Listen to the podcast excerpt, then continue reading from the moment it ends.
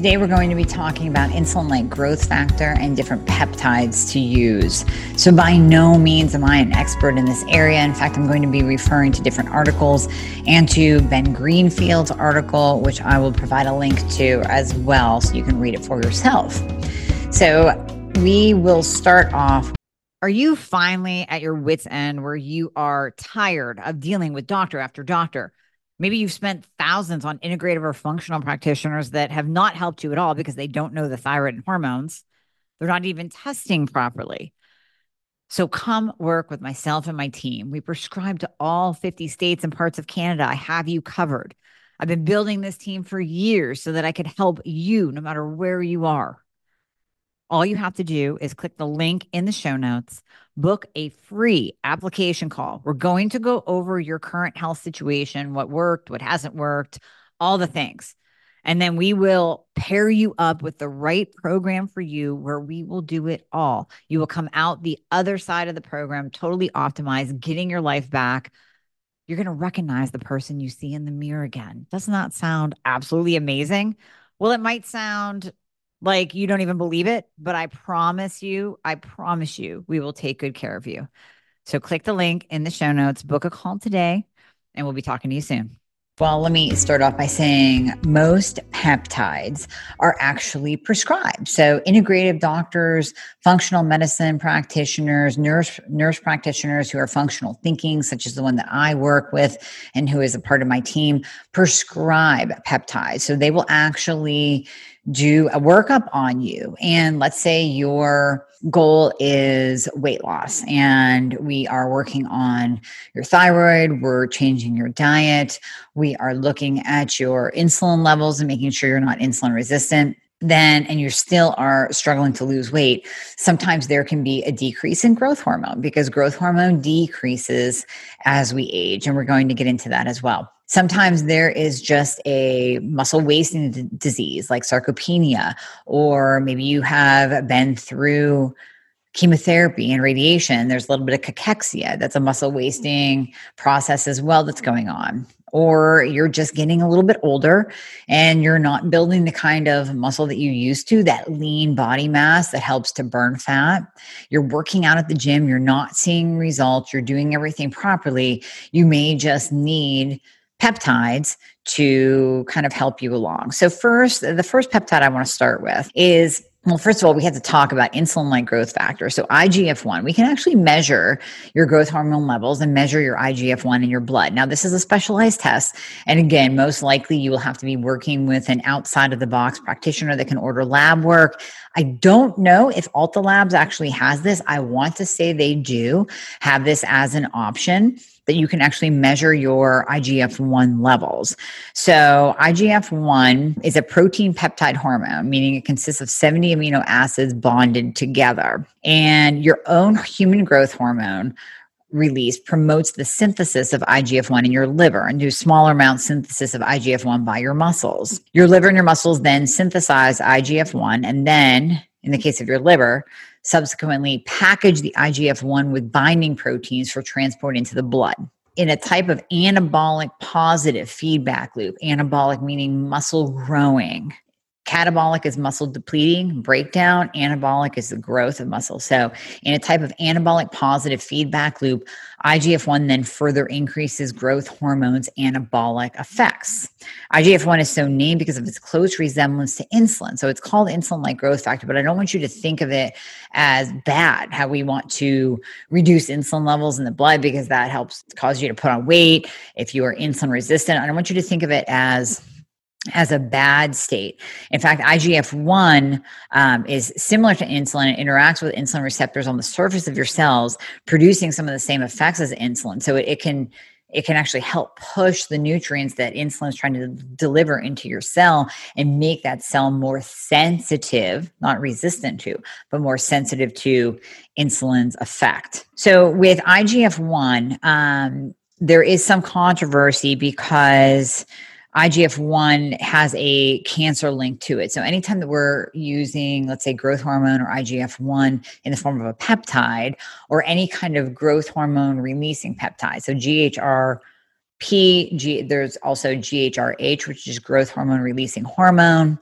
Those can be in the form of CJC 1295, ipamorelin, sermorelin, modified and modified GRF 1 through 29. So there's so many different peptides out there that stimulate growth hormone release from your pituitary gland that if you have a history of cancer we tend to stay away from that and that's why i tend to like you going through my nurse practitioner to get the peptides prescribed because we do a thorough workup before prescribing certain ones. So there are ones that you can use. There's still peptides that you can use that will help with muscle repair, will help with muscle muscle growth, which will then obviously help with fat loss because the more lean body mass you have, the better metabolism you have. So there are other peptides out there, but you have to really kind of be targeted on which ones you are going to use for yourself. So like I said, we can use peptides like the growth hormone secretagogues, the growth hormone releasing hormones, the growth hormone releasing peptides to stimulate your pituitary to produce more growth hormone. Growth hormone is the anti aging hormone. So I want you to think of everything that comes with youth. It's called the fountain of youth. So that's what gives us the nice, smooth skin and the energy and those powerful workouts and the recovery after workouts where you don't feel like hammer batshit afterwards. It helps your muscles grow, it helps them repair, it helps you with your metabolism and, and stimulates fat loss in the long term. It's not an immediate, it's not a quickie, quickie fix this is the long term effect of raising your growth hormone levels without actually taking growth hormone, right? Because on the black market, we know that growth hormone is sold. And those of you who don't know, guess what? On the black market, growth hormone is sold. You don't know where it comes from. You don't know the strength. It has been counterfeited over and over again to where sometimes bodybuilders will use growth hormone, will buy growth hormone on the market to use before a show in hopes of greater fat loss. And while the concept is there, yes, the use of growth hormone will help with that they're probably better off going the peptide route because it's very, very um, rare. Peptides are counterfeited, especially, I mean, if you're guaranteed from a trusted source if you go through a practitioner.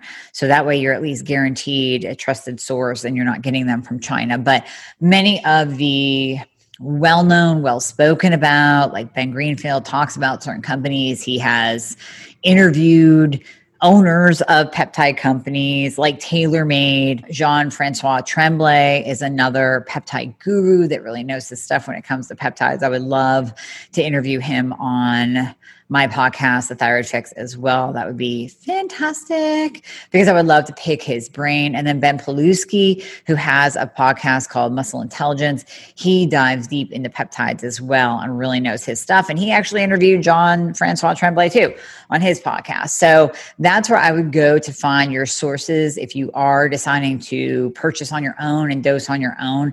But if you're just starting off and you're like, you know what, I think I could have some benefit from the use of peptides. It's the up and coming science when it when it's when we're talking about muscle repair, fat loss, and anti aging, and even prevention of disease. This is the up and coming science. There are so many different peptides out there that we could dive into. The only other one I would like to dive into would be thymosin beta. And I would have to have a specific podcast on just that alone. But in a nutshell, I'm just going to give you the overview. So, thymosin beta is for muscle and tissue repair, for wound healing. It does help with increased muscle mass. So it will actually help you put on and keep muscle if you are really trying to. And no, this is not a steroid. So, ladies, those of you who are saying, I don't want to get beefy, it's not going to make you beefy. This is not a steroid compound. This is a peptide that is working as an amino acid sequence to actually improve how your body functions.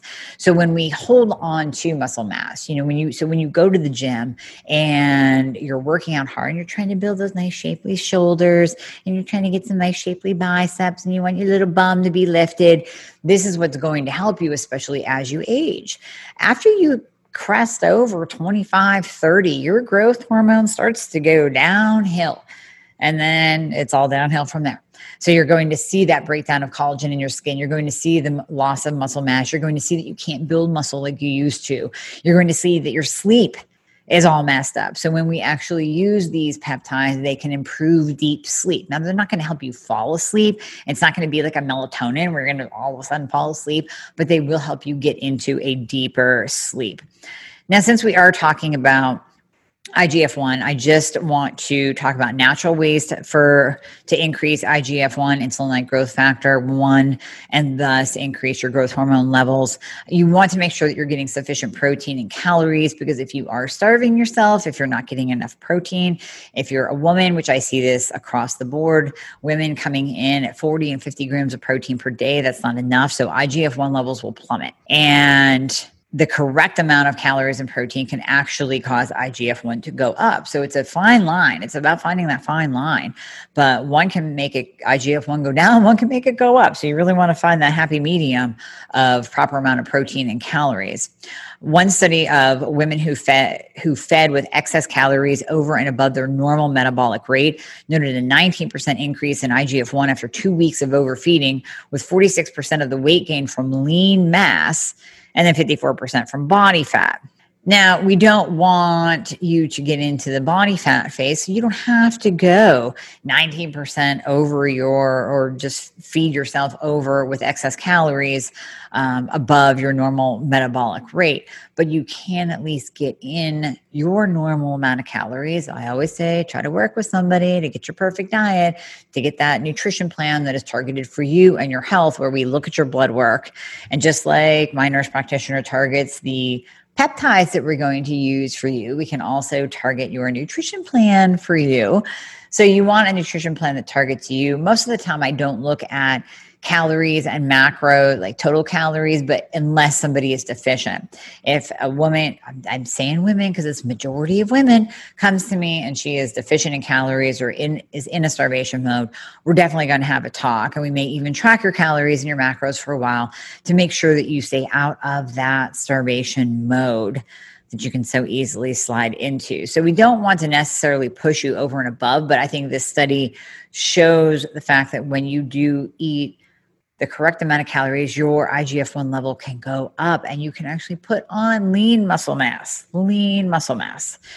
So, again, just even I'm going to quote Ben Greenfield here. Um, of course, this doesn't mean that you need to stuff your face 24 7 to experience IGF or growth hormone surges. You can simply implement refeed meals or refeed days in which you eat to slight caloric excess.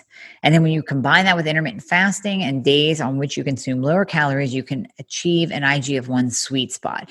So I always talk to my patients about cycling. Like you don't have to do, let's say one day you wake up and you're just not that hungry and your caloric intake is a little bit low that day, inevitably and hopefully the next day or two later, you will be hungry and you'll actually overfeed or refeed slightly. And then if you are incorporating intermittent fasting, and that's a great way to increase growth hormone levels, but you always have to do it naturally. I tell you this over and over again, and we have a specific podcast on this to fast or not to fast. Do so in listening to your body. If you wake up not hungry, don't eat. But if you wake up starving, then you do not override that hunger signal. You don't try to be a type A personality and push past that because that's going to increase your cortisol. So if you're combining intermittent fasting with refeeding, if you're combining those low calorie days where you're not that hungry with higher calorie days, where you are just hungry and can eat everything in sight, that's actually a good thing. So go ahead and cycle through that. You also want to make sure, in a natural way to increase your IGF 1, you want to make sure that your micronutrient status is maintained magnesium, zinc, B1. Um, zinc is very, very important. We talk about B1 for the health of your thyroid. So, all three of those mag, zinc, and B1, thiamine very important for thyroid function. So, no wonder it's also important for IGF 1 production because the thyroid is the master gland. So, those thyroid hormones being produced by your master gland are imperative for life, for your whole body to function. Every single cell in your body has a thyroid hormone receptor on it, specifically T3. So, those micronutrients, those minerals, are of vital importance for your thyroid as well as for IGF 1 production. And then we get into drinking alcohol. That's going to blunt the effects of IGF 1. Um, not getting enough sleep. That's going to blunt the effects of IGF 1. So, limiting your alcohol intake, getting at least seven to nine hours of sleep, that will raise your IGF 1 and growth hormone naturally. And then doing heavy weight training. So, we talked about this in another podcast as well the right exercise to do, whether you have Hashimoto's hypothyroidism or not. You want to focus on weights. You want to focus on doing those compound movements, going heavy, going to failure sometimes, not doing these little itty bitty weight sessions with 45 minutes of cardio. Please, please, please do not be a cardio king or queen. That will drastically drop all hormones. That will drop your T3 thyroid hormone. That will drop your testosterone that is needed in both men and women. And that will definitely drop your growth hormone and your IGF 1 production. So please do not be a cardio king and queen. You are only hurting yourself in so many different ways. I can't even tell you. So, weight training, and and using those heavy heavy weights and pushing your body to the max on certain days not every day but on certain days you want to push it and you want to go to failure. And then sometimes we do use dhea um, there is some studies there are some studies that show that dha can increase igf-1 in the body but we have to be careful with dhea i use that as a precursor it is a precursor for testosterone so if a female is presenting with low dhea and low testosterone sometimes we will use dhea as a precursor to kind of bump those test levels up. We also have to make sure that there's not a history of breast cancer in that particular patient, as well as other contraindications for the use of DHEA. So, hey, how about you just weight train and sleep and don't drink alcohol and get your right amount of calories and get the right amount of protein and um, cycle your calories and your carbs on off days. So, that's the natural way to increase IGF 1. But I also encourage you to look into the different peptides and reach out to a prescribing practitioner that will get to know you and get to know what peptides are correct for you. I will do a separate podcast on thymosin beta. I've used it myself for growth and repair. It's not something that you notice right off the bat. It's not like you're going to notice this miracle in using it, but it can decrease inflammation. Um, it can improve pain. So, people that are experiencing pain, rheumatoid arthritis pain, thymosin beta also helps reduce that flare and reduce overall pain. It has its benefits. It has its benefits. So, I'll do a separate podcast on that. This one was mainly to focus on those growth hormone peptides, the ipamorelin, the CJC 1295, the MOD, um, the insulin like growth factor and there are a couple others that really, I mean, again, it has to be tailored to you. So there are some like GHRP6 that that tends to increase insulin a little bit. So we stay away from that. Ipamorelin is better for women. Um, so it really has to be tailored to you, but the peptide sciences are up and coming. I encourage you to look into them. They could be just a huge piece of the puzzle that we're looking for in preventative medicine and in functional medicine these days. Okay, so until next time. Thank you so much for listening to the Thyroid Fix podcast. As always, please share this with anyone that you know that needs this information. And I guarantee you there's a lot of people out there and in your life who do. If you would please take a moment to write a review on Apple Podcasts, that would be much appreciated. I read all of them. Also, please remember that anything that you hear on this podcast is not intended to diagnose or treat you always want to check with your doctor about any advice given that you hear on this podcast. And if you would like to book a discovery call, a free discovery call, to go over everything that's going on with you and to go over how I can help you, please go to my website at amyhornaman.com. The link is always in the show notes. And click on book a call. Choose a time and a day that's right for you, and we will see how we can help you. Thanks for listening.